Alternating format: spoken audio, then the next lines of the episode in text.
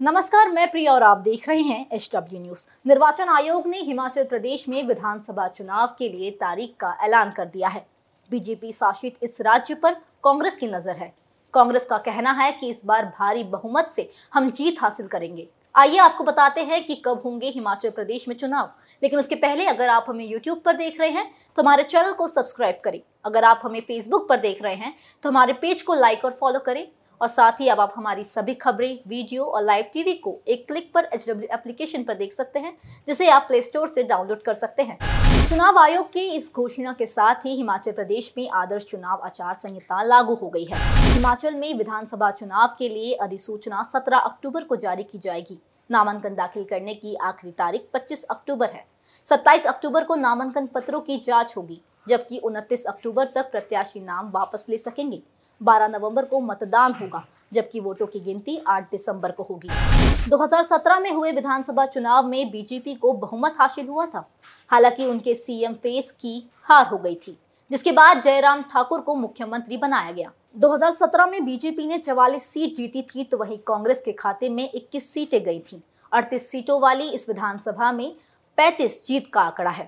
2017 के पहले यहाँ कांग्रेस की सरकार थी। राज्य के मुख्यमंत्री वीरभद्र सिंह थे और कांग्रेस को उस साल 36 सीट पर जीत मिली थी, जबकि बीजेपी के झोली में 26 सीट गई थी।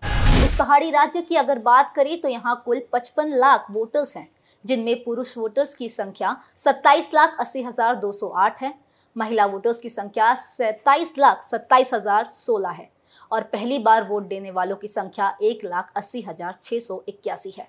मतदान के लिए पूरे राज्य में सात हज़ार आठ सौ इक्यासी पोलिंग स्टेशन बनाए जाएँगे। आयोग की पहल के तहत 142 मतदान केंद्रों का संचालन महिला मतदान कार्मिकों और सुरक्षा कर्मियों द्वारा किया जाएगा। सैंतीस पोलिंग स्टेशन ऐसे होंगे जिनमें वोटर्स का स्वागत दिव्यांग जन करेंगे। मुख्य चुनाव आयोग यानी सीईसी राजीव कुमार ने विज्ञान भवन में आयोजित प्रेस कॉन्फ्रेंस में हिमाचल में चुनावों के लिए तारीख का ऐलान करते हुए कहा, हमारा प्रयास है कि वरिष्ठ नागरिकों, महिलाओं और विकलांगों सभी को सशक्त रूप से चुनाव में भागीदारी हो। चुनाव की तारीख तय करने से पहले हमारी सभी से लंबी बातचीत हुई थी। निर्वाचन आयोग ने राज्य को लिखा था और चुनाव के संचालन करने में सहयोग देने वाले पक्षों से भी बात हुई। कोविड की स्थिति को लेकर स्वास्थ्य सचिव से भी बात हुई है। जितनी भी सुविधा पोलिंग स्टेशन पर दे सकते हैं, हम देने का पूरा प्रयास कर रहे हैं। उन्होंने कहा कि निर्वाचन आयोग स्वतंत्र, निष्पक्ष, पारदर्शी और प्रलोभन मुक्त चुनाव कराने के प्रतिबद्ध है। उन्होंने बताया कि कुछ पोलिंग स्टेशन ऐसे होंगे जहाँ केवल महिलाओं के द्वारा ही संचालन किया जाएगा। हर विधानसभा में एक पिंक बूथ होगा। इसका मतलब है कि उस बूथ में पूरा स्टाफ महिलाओं का होगा। महिलाओं के सशक्तिकरण को दर्शाने के लिए हम ऐसा कर रहे हैं। चुनाव आयोग ने कहा कि हमारा प्रयास है कि वोटरों के लिए दो किमी के दायरे में पोलिंग बूथ ज़रूर हो।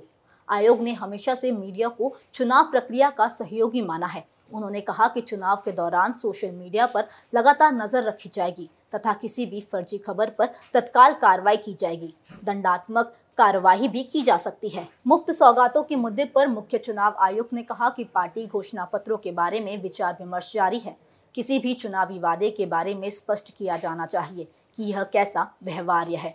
इस खबर के लिए सिर्फ़ इतना ही। देश और दुनिया की अन्य खबरों के लिए देखते रहें एच डब्ल्यू न्यूज़। अब खबरें पाइए सबसे पहले। हमारे मोबाइल न्यूज़ एप्लीकेशन पर। एंड्रॉइड या आईओएस प्लेटफॉर्म पर जाइए एच डब्ल्यू न्यूज़ नेटवर्क को सर्च कीजिए, डाउनलोड कीजिए और अपनी सुविधानुसार भाषा का चयन कीजिए। खबरों की भीड़ में अपने काम की खबर पाते रहिए।